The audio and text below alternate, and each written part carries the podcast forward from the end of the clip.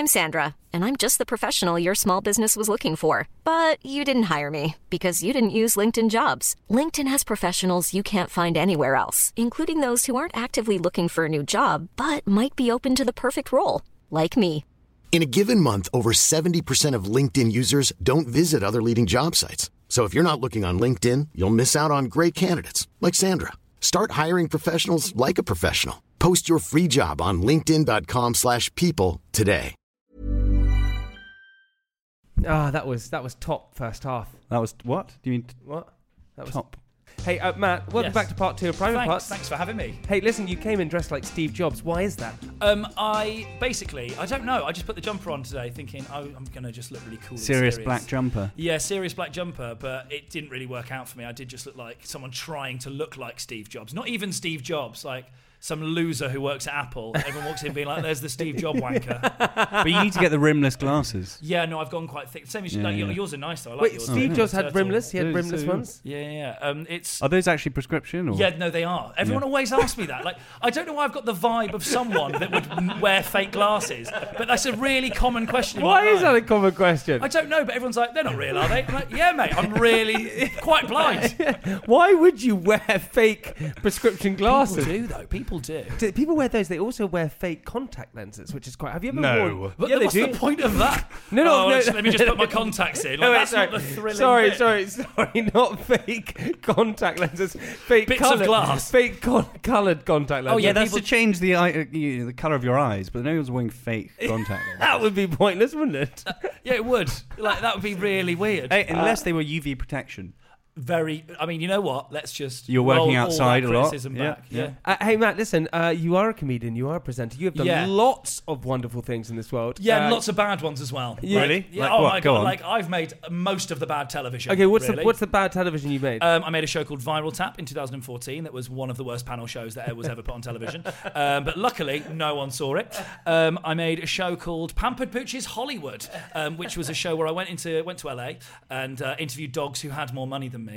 What did you interview them saying? Well, I interviewed the owners, obviously. Like, it's really like, where'd you keep the money? You don't have pockets. We went and interviewed loads of people who spent loads of money on their dogs. But I mean, it was quite good fun. But like, it was a bit weird. And then I've been on a lot of the most shocking moments of the 80s, all those kind of things. Vox pop. But then you also did Extra Factor. I did do Extra Factor. Yeah, that was great. Which was good, but I got fired. So, do you know what I mean? Like, it's really like I'm the best thing on a bad show or the worst thing on quite a good show. Wait, but why did you get fired? I don't think you got fired. Well, I mean, we just didn't get our contracts renewed, which feels like the same thing. Yeah. Doesn't it? It feels like... What were you doing on there? I hosted it. Me and Caroline Flack hosted it together, which was really good fun. We had a great laugh, but didn't do loads of work, and that probably was the issue. We just were drunk for 6 months. But hang on, I don't think that you would have got fired, because I think that you would have just... I think they just said, right, we're just going to go. We consciously uncoupled the show and I. Yeah, that's what happened. I did lots of stuff on Big Brother's Bit on the Side, and I was really bad on that, and that was awful for years. Oh yeah, I remember that. Yeah, I was bad. It was the least joy I've ever got on making television. Why was it so hard? Because I was doing stand-up on it, and they kept cutting the jokes, and the audience, the Big Brother audience, hated me. Like, they used to call me on the Big Brother forum, because I googled myself, the Oxbridge cunt, which hurt because I went to neither. That was my nickname. They're like, this Oxbridge cunt. And I'm like, all right, guys. I think you'll find it was Brooks, but whatever. But what do you find better? Do you enjoy presenting more or doing stand-up more then? It depends which one I'm doing at the time more of. So like at the moment I'm doing loads of stand-up, which means I'm like, oh my God, presenting is amazing. Yeah. And then when I'm doing loads of presenting, I'm like, I just want to get out on the road, because that's where I live my truth, like on stage. Like that's it depends. But at the moment I'm doing loads of stand-up and I like it a lot. And you're writing a lot? No, I know. I'm a shit writer. I hate writing. I know you like the writing, don't you? Like, for me, sitting in a room and writing, like, that isn't why I got into show business, to do homework for a living. Because you're a performer. That's what you're like. You're a showman. Yeah. We definitely hit bits in my stand-up show where I'm like, right, I need to really ramp up the energy because this bit is barely written. Just power through. And people are like, God, that bit... someone once said to me about a bit of material, they went, God, that bit works, even though there's no punchlines. And I'm like, that's the secret sauce, my friend. Yeah, they just power on through. Yeah, you just keep going. If you pause after you finish a sentence, they'll laugh because they think they're meant to. Yeah, it's the secret. But that's amazing that you've sort of you understand where your talent is, and it's the point where you're just energetic. Here we go, push on. I'm definitely a performer, and like I've got bits that are nicely written, but it takes me forever to finish a like. Whereas I know people that kind of go on stage and they've got a bit and it's done. Mine are very much like I go on and they're half baked for ages and they slowly get better. But that's a tricky thing for someone who you said that you can be lazy, so therefore you don't write your show. Like it's hard to sit down and write a show. I'm really good with it. If I've got a deadline, I'm brilliant and I will get something done. Like an Edinburgh. Will you write say the whole show? You know, typing it out, or will you work on bits in isolation? I don't. I never write. I never type anything out. It's sort of all. I suppose, like, I just remember it. And if I don't remember a bit, my logic is it probably wasn't good enough to remember anyway. Yeah. Which I don't know if that's quite damaging. So then you just ad-lib? Yeah. Well, no, I don't ad-lib. Yeah, you add little bits as you go. Like, I do lots of audience stuff and things like that. Like, I compare a lot and things, so I do all that sort of nonsense. Well, apparently Michael McIntyre originally, you know, because he was emceeing a lot when he started, he never wrote anything down. And then his agent was like, look, you need to type all this up. So he typed up all his bits, and that produced his, like, first three specials. Pretty much, 3 hours of but I feel material. Like Eddie Izzard was the same like that. Eddie Izzard would used to do stand-up, and then he would just go on a complete tangent for ages. Well, he also started as an MC. Yeah, he did. Eddie Izzard, yeah. But he used to go on these amazing tangents, and then suddenly go, oh, shit, where was I? And then he would go back to... And I think that's like that is, for me, kind of the sign of like a comedian. I really think that you can go on these like funny journeys and then report back to what actually you were talking about at the beginning. Yeah, I guess so. I think, but then also I think there are some absolutely brilliant comedians who that isn't their skill, and they like it's scripted to within a T. Like, you know, I think there is two sides. Well, I think the amazing thing about comedy is that there are so many ways to do it. There's no right way as long as you are actually getting the laugh. Who cares? As long as they're having fun, it doesn't really matter. I don't want to know how you make the sausage. Do you know what I mean? You just got to do it. It's also so true. Like you said, when you first did your first performance at Brooks, you went, "Yeah, move over, Michael McIntyre." When I did my first performance, I was literally the same. Here we go, career. And then you realise you're fucking shit. And then you go to the next one. It's like, oh my God. It's absolutely, like, comedy is really good fun when it's going well, but it's awful. Like, I did a gig in December, and the fight started during me, and we had to stop the gig and cancel it. Yeah. Wait, a fight started because it was so bad? What happened? Well, no, what happened was I was comparing this gig, and, like, it's the kind of night that made me go, maybe I should get a normal job, because this isn't for me. So I was on stage, and there was, like, 80 people in this club, and 40 of them were on one Christmas party. And I came on stage, and they're not even sat down, this 40. They're kind of in the middle of the room, and I'm like, hey, guys. Like a dance match. Yeah, like, well, no, just all stood around their tables. And I was like, you need to sit down, we're going to start the show, blah, blah, blah. You know, I'm not going to bring any act on. And these blokes were being like, wait, why don't you fuck off, right? And this guy was like, tall, bold guy. And I was like, you look like a sperm. And like, but things like that back and forth. Quite funny. I thought it was being hilarious. And then one of the guys went, why don't you fuck off and bring a real comedian on? And I said... And that hurt you. It didn't hurt me. And then I said, well, what I would recommend, sir, is judging by your personality, use this evening to find a new wife, because yours is definitely at home fucking someone you're friends with. And I mean, to say all hell broke loose would be an understatement. But the thing is... And he's like, you can't say that to me. And he's quite a big bloke. And I'm like, oh, okay. He could get onto this stage in maybe 3 seconds if he tries. This is an issue. And the security guard goes up to him and taps him on the shoulder just to try and calm him down. And as he taps him on the shoulder, the guy turns around and headbutts the security guard.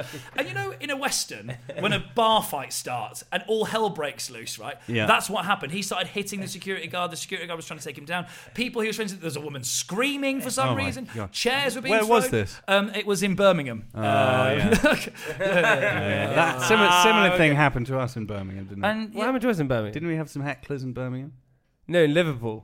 Oh, Liverpool, they're quite good. Yeah. But they're quite funny hecklers in Liverpool as well. Yeah. And that's worse. They wouldn't leave, and they were like waiting outside the theatre to basically to try and like I don't know what they were like.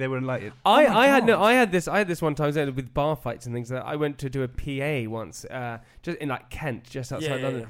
Anyway, I got greeted in there. Kent, just outside. Yeah, Kent. For the international listeners. Anyway, I went into the bar and there was this guy there who's like roided up. He was this huge bloke, so aggressive. So angry, and he was like, "Jamie, come sit next to me." And so he was sitting next. Come and sit next to me. Yeah. So I sat. Hello, it's the '50s. I'm your wife.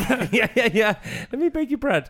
So anyway, I sat there, and this guy was queuing up to see me. Anyway, this roided bloke thought that this poor guy had said something to him, so he just jumped to the thing and just punched him in the face. And I was like, oh, and I don't really, I'm not a fighter. He thought you gave him the nod. No, I'm not a fighter. And then what happened again, this whole like mass fight. And you're stuck in the middle of not being able to do anything. Yeah, it's pretty terrifying, right? It is. I mean, I hate fights and confrontation. Because I went to Orlando a few weeks ago with my little brother. And, Disneyland. I went to Disneyland. Terror Tower. Tower of Terror. Yeah, absolutely. Love we had a great time. I nearly had a fight in Epcot. Which, really? Like, if you're going to go to any of Disney World, that's not the bit you're going to fight. Epcot sounds like a place in England, doesn't it? Yeah, it does. We're going to Epcot for the weekend. What is Epcot? Epcot is the bit, the World Showcase. Sounds like a place in Surrey. Have you never been to Disney World? I've been to Disney World, yeah. Yeah, it's like the World Showcase, but Epcot is, you can play polo there. It's like this one of the Disney parks. And my brother and I are getting our bag checked, and we arrived at the bag check table the same time as this like big old American guy like wearing a MAGA hat. Like one of these, like a real good quality advert for the country. And as we get there, he goes, well, that's very rude. And I'm like, oh, because my brother arrived at the same time as him. And my brother's very young, very shy and quiet. And I go, oh, he's with me. Like, sorry, he just came. He goes, he pushed in front of my wife. And the wife is stood there going, you can see in her face, she's going, oh, here we fucking go again. It's going to be one of these. Right? And I go, oh, okay. Well, that's fair enough. Well, it's just like, why don't you go in front of me as well, you and your wife, and everything will be fine. And he looked at me and he went, don't you tell me where I can stand. And I'm like, no, I'm trying to fix this situation by going, I'm like, no, like you and your wife, get your bag checked. We're not bothered when we get our bag checked. If you care, he goes, don't tell me what I care about. And I'm like, I mean, you clearly really do. And it was awful. And then he started, a guy's going, who's a security guard, he goes, is there a problem here? And he goes, yeah, there is a fucking problem. These fucking foreigners are coming over here telling us how to queue. And I'm like, well, we are English and it's sort of our thing. Which made everything much worse. And then I did the silly thing where I went, because Epcot is in the park in Epcot. There's basically 12 pavilions of all the different countries around the world that kind of represents them all. And I went, look, sir, if you don't like foreigners, this probably isn't the park for you. So maybe we should go in front of you. And he goes, I fucking love foreigners, man, just not you. And I'm like, well, I'm a white one, so you must hate the brown ones then. And it went really, and then we nearly had a fight in Epcot. Oh my god! I nearly ruined my brother's birthday. Oh my god! So you stand up for yourself when things like that happen. I'm a bit gobby. Yeah, so you're confrontational when it comes. Yeah, I'm gobby, but also like, I've been doing stand up 10 years. Like if someone's going to argue with me, I am going to be better than them at it. Yeah, because you just know to get back. I've trained, and this guy, he was clearly having an awful day and was just looking for an argument. So I was like, okay, well I'll give him one. I'm like, mate, you're lucky. If you were in England, I'd be invoicing you for this. But I quite like it that you stand up for yourself like that. I think that's a good thing because normally most people shy away from those situations. Yeah, but like only because if I was the same age as him, like it's because I was much younger than him, he wouldn't have confronted me if I was another like gruff guy in my 50s or 60s. It was because he saw a young person and he had a chip on his shoulder. Like I once had an argument with a woman on the train because I had my feet on the seat opposite me, but I put a piece of newspaper down first. And she was like, can you take your feet off that seat, please? And I went, look, love. It's always an issue, an iffy way to start. Yeah. When you start to patronise and then call them love. I went, look, I understand you've read about like all these kind of like young teenagers who are trying to ruin society. I was like, but I've just had a really long day at work and I'm sat here and I've covered the seat, so please let me do this. I also like it that you're putting in your teenager bracket as well. Yeah, Tina, But and I had an argument with her, like because I was just like, you're only picking on me. If I was in my 30s or 40s, you would not have tried. Yeah, you think I'm a hoodie? Yeah. That's You. I mean, I think you'll find this is a fleece. I'm a fleecy, okay? A middle class hoodie. Matt, so you like this? So you're going on tour at the moment? Yeah, I'm on tour at the moment. What's the tour called? Imposter. Explain Imposter why. Syndrome. Yeah, but also it's not really got a theme or anything. But like, because I mean, you know this from being in Edinburgh and things. Like, people give their shows ridiculous titles and they stick to a theme early doors and have to write into it. Whereas I always give my shows like one-word titles that don't really mean anything, and then you can. And then you can do whatever you want. And then I just do cock jokes anyway. So I can't call my tour Matt Richardson cock. Like that happens after the shows when people yell at me. But wait, how long does it take you to write it? Is there a process which you do? Does it take a year? Do you practice before you go up there? No, so I don't do. You the just whole wing it and go straight up there. I've got this guy, so don't argue with me. It takes me a year or two. Like I'm quite slow, so I don't do Edinburgh every year like everyone else. Yeah. I've never done that. So, but why? Because I thought that's what a lot of comedians like to do. They like to go to Edinburgh. They like to do that whole process. They like to. I hate Edinburgh. Why? I find it really hard work. You loved it, didn't you, Francis? It definitely was a baptism of fire, and it improved my. It sharpened me. But what do you mean baptism of fire? You come out much better as a comic. Yeah, in that it was... you know, I didn't have enough material, so... But by the end, you did. So I really had to get better at crowd work, you know. Yeah, I had to learn how to do it. Absolutely. You know? And, like, you're doing, like, two or three gigs a day. Yeah, yeah. But there's some comedians that really thrive up there, especially comics that are a bit more kind of like... I'm not, like, a clever comic. Like, I do dick jokes. And like what? Give me one. I'm trying to think. So I've got this... Give me one. There was a 15-minute routine in my show about me removing my girlfriend's tampon when she was too drunk to do it herself. Like, that's the level I'm operating. No. Yeah, yeah. And, like, recently I did the stand-up sketch show on ITV2, which is on Mondays at 10. And I did a whole routine. The two routines I did on it were one about getting a Hollywood wax for my girlfriend. Oh, Jamie gets those. You got a Hollywood wax? Only once. Do you get them all the time? No, I've never, ever had one. I've never had one. He gets back sack and crack. No, never, ever had one. I've never had one. But but how intense is it? God, how blonde is your willy? Like, no, yeah. I mean, yeah, but I've never done. He's got ginger pubes. Yeah. How do you know everything about my anatomy? Yeah. I mean, you're confirming it there, lovely. Yeah. But I, it is. If you get it the right sunlight on it, it's very ginger. But why are you getting sunlight on it? I don't know. I'm getting sunlight on it. But hang on, so open the window, baby. Yeah. But do you want to see a bit of ombre? Yeah, some autumn shine.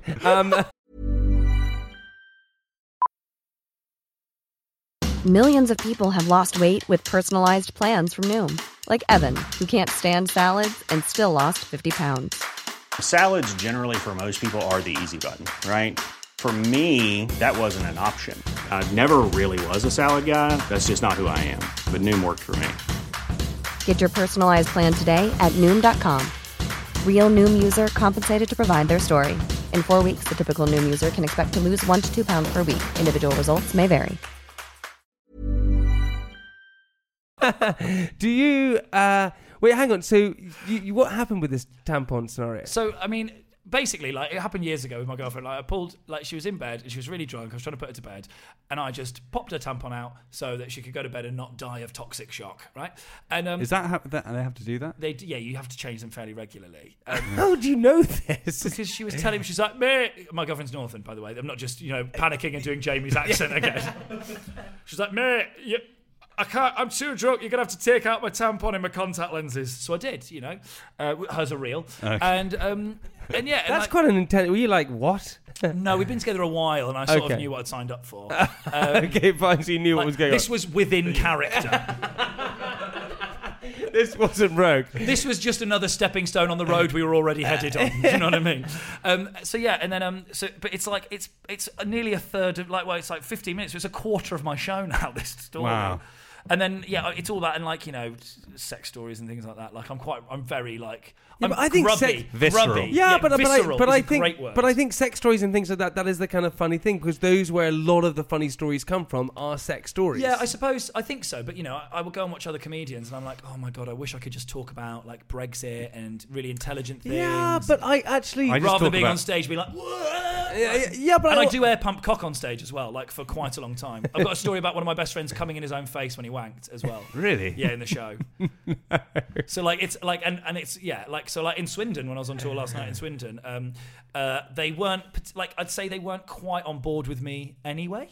Like, they were sort of like... Well, Swindon's tough. How can you feel the audience? We had a really tough gig in Swindon. Yeah, we had a tough one. How can you feel it happening? As you walk on stage, you can just go, oh shit, this is not going to be a good one. You do the first couple of bits and you go, cool, you're not really on board yet. And you try and get them on board. And they were never quite... They laughed and things, but they were never quite on board. So then I get to a bit where I'm sitting on a stool...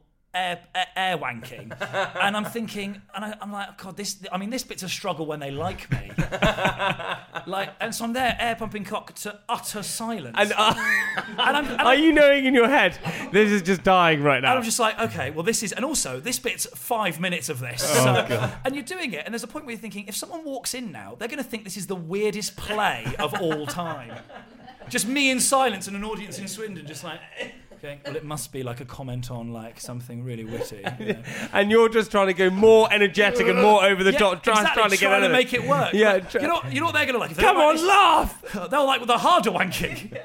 laugh. But it's hard. But that's why I feel sorry for you. But that's when you become one of those comics. That I find it amazing how, as a comic, you just push on through. And you just go, right, even though this bit is going bad, we're going to try and bring the audience back. And we're going to keep going through and keep going through and keep going. Because you must have had so many times where...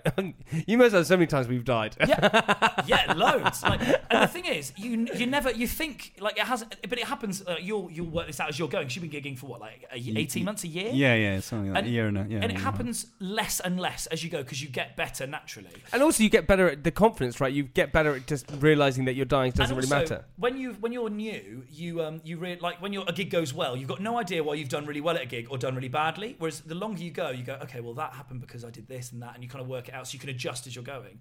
But every so often you'll have a death that is so bad you don't know what's... So I did Nottingham Trent University in December, and they basically had no respect for me as a human being at all.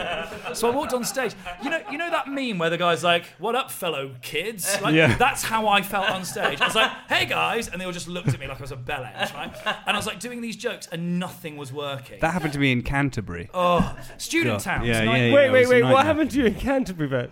Well, it was actually very shortly after Edinburgh, and it was like my first 20 minutes. It's a big jump to 20. And it was like, and basically, I had about probably 15 minutes if they're laughing.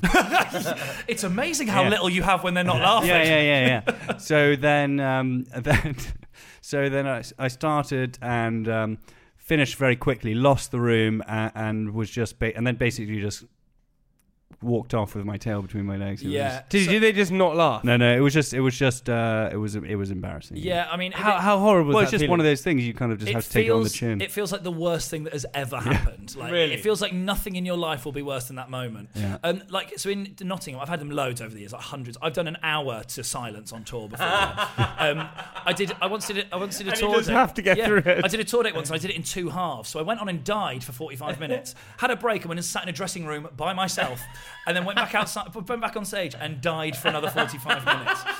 To the point where it went so badly in the second half, there was a point where I went, "Why did you come back after the break?" And a bloke went, "No clue, mate." And you're like, but in Nottingham, I felt like I started to stumble over my words, and there was this kid in the front row who was clearly the cool kid of the uni, because he was sat there like really kind of looking cool, and every time I did a joke and it didn't work, he just went like that, and I was going I felt like I was doing a speech at school. Oh, God. And the bully was having a go at me. It was so there was one gig that I did. It was like a charity gig in Oxford at some like bar there were no seats. It was just everyone was in a bar, and at the end of the room stood up. It's awful when they're stood up because they're all moving around. And the guy who had decided to MC the gig, had never MC'd in his life clearly, was wearing this really tight t-shirt, skinny jeans. He was like one of those like sad people, really sad people. And he came up, and the guy from Razorlight. Yeah, exactly. Yeah, he looked like he'd come out of the noughties. Anyway, he came up to me, and he was like, "Oh, so how do you want to be introduced?" Blah blah blah. And I said, "Oh, just say my name. You know, that's it." And then anyway, I was about to go on stage. Then he proceeded to give like a 10-minute spiel about every TV show I've ever done. Brilliant.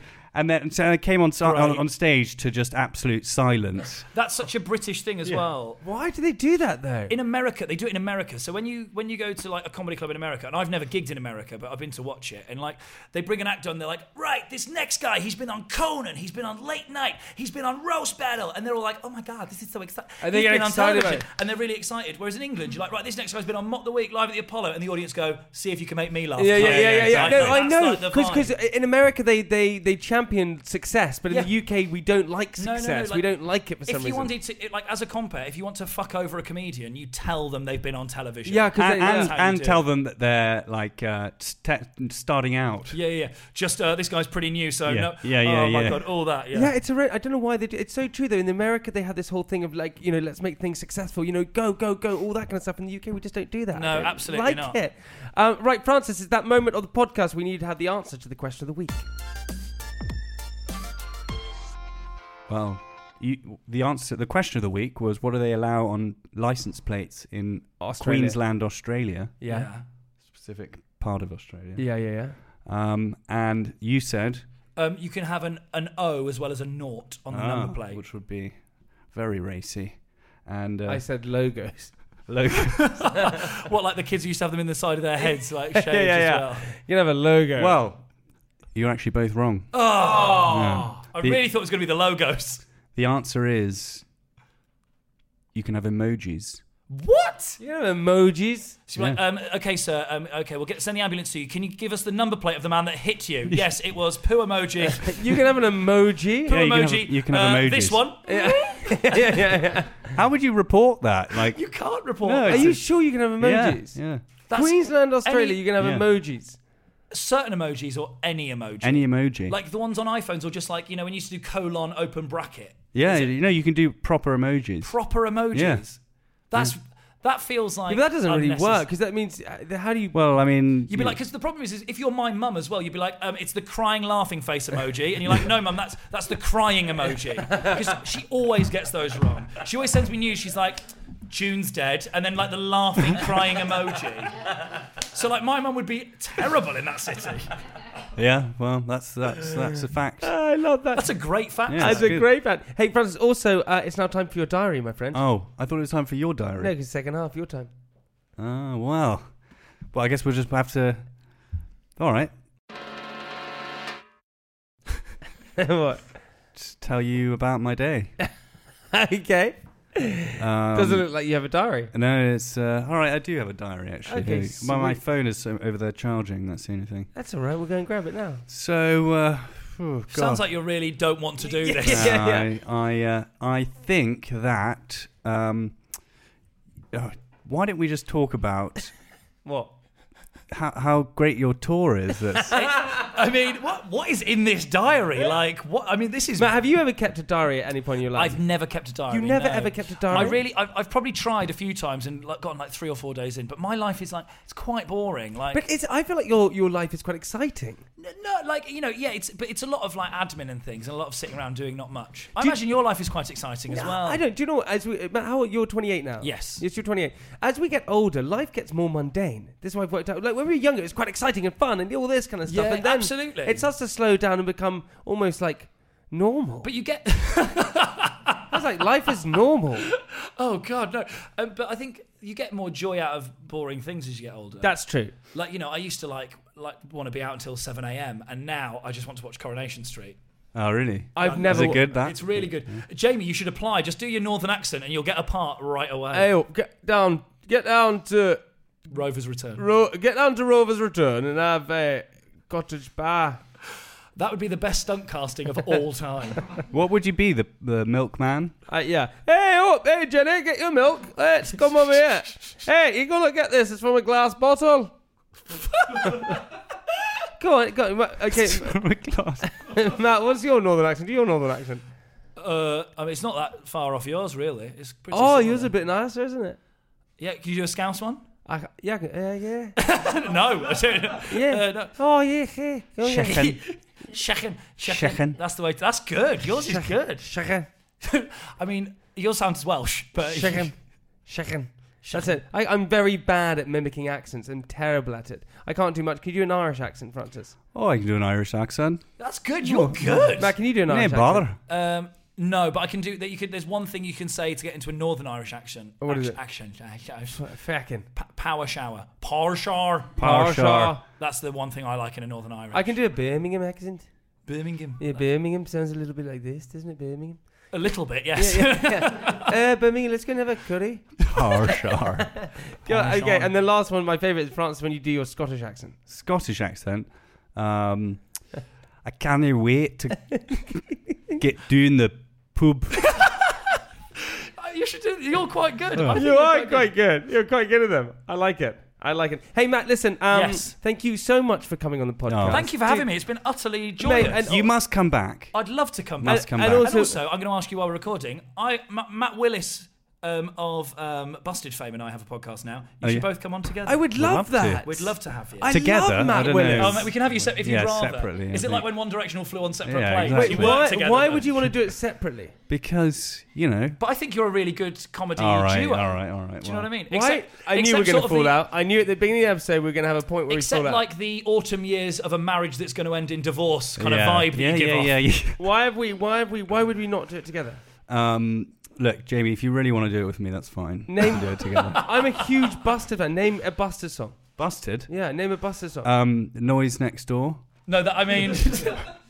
No, you know the thing is, unless you'll go like, you just got to blag it and just be like, no, that's a real deep cut B side. Yeah, the Noise Next Door. Name another Busted song. Go on. What I go to school for. Yes, there we go. What you go to school for, we know, is wanking. Yeah, that's true. And name one more.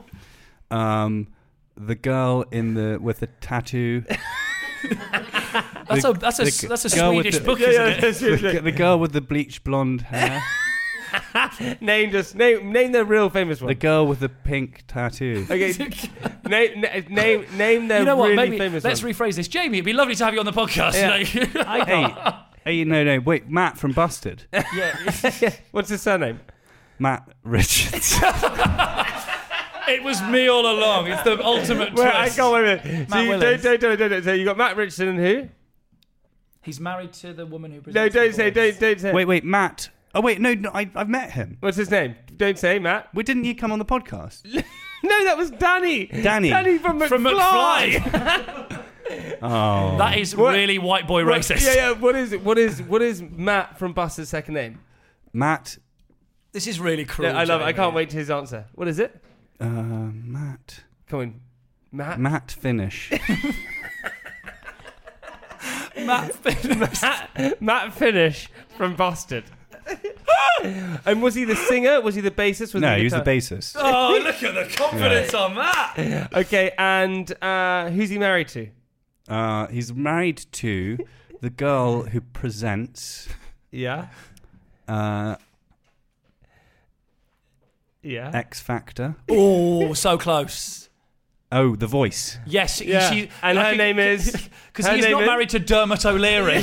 and you know, that famous shaved-headed girl that presents the X Factor. And her name is Frances. Don't help him, Matt. Her name is... I don't know. Well, you know her surname, Finnish. Finnish. So what's her first name? Emily Finnish. Photo Finnish. Matt, thank you so much for coming on the podcast, man. Listen, you're on tour. The tour's called Imposter. Can you go and get tickets now? Yeah, there are a lot of them available, like copious tickets available. Okay. Where can we go online? MattRichardsoncomedy.co.uk. And we can follow you on Instagram as well? You can if you want, yeah, please. And I don't think I'm following. I'm going to give you a follow right now, Matt. I follow you, don't worry about it. Oh, brilliant, great. Yeah. What is, you've got to tell us something motivational, leave us with something inspirational. My little inspirational thing is, even if you have no idea what you're talking about, just use the word Finnish. Yeah. And you'll get there. That's true. Well done, you. Yeah, thanks. You went to, proud of you. You went to tap his hand and couldn't find it. You just tapped the table. Hey, Matt Richardson, that was very funny. Thank you so much, buddy. We'll see you next week. Bye-bye.